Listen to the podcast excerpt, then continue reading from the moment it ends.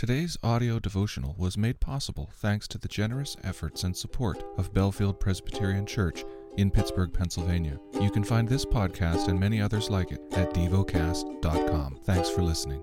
The lesson is from the book of Psalms. Psalm 17 Hear a just cause, O Lord. Attend to my cry. Give ear to my prayer from lips free of deceit. From your presence let my vindication come. Let your eyes behold the right. You have tried my heart.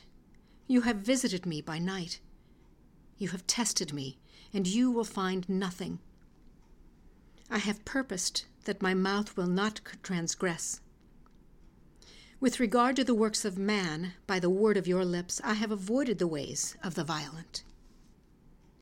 My steps have held fast to your paths. My feet have not slipped. I call upon you, for you will answer me, O God. Incline your ear to me. Hear my words. Wondrously show your steadfast love, O Savior of those who seek refuge from their adversaries at your right hand. Keep me as the apple of your eye. Hide me in the shadow of your wings from the wicked who do me violence my deadly enemies who surround me. They close their hearts to pity. With their mouths they speak arrogantly. They have now surrounded our steps. They set our eyes to cast us to the ground. He is like a lion, eager to tear, as a young lion lurking in ambush. Arise, O Lord, confront him, subdue him. Deliver my soul from the wicked by your sword, from men by your hand, O Lord, from men of the world whose portion is in this life. You fill their womb with treasure.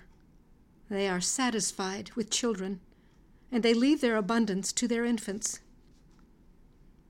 As for me, I shall behold your face in righteousness.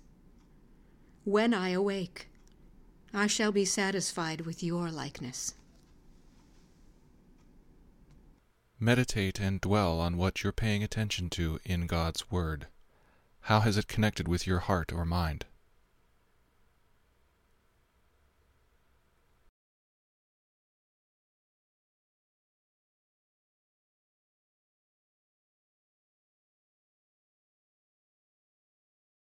Pray to God freely about what has moved you today.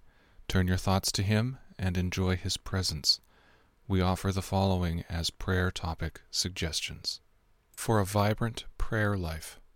For those who teach children. Thank you for listening to DevoCast.